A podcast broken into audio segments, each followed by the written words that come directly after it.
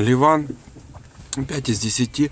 Не в обиду ска будет сказано еврейским, израильским режиссером, э, производителем этого фильма. Ну, немножко мне не совсем было интересно этот фильм. Он тяжелый, в принципе, и ситуация у них, э, военная ситуация часто в фильмах проявляется. Вот. Ну, есть все-таки фильмы, которые гораздо интереснее и по сюжету, и по актерской игре, чем э, этот фильм. Что-то в этом фильме мне не, не дотянуло.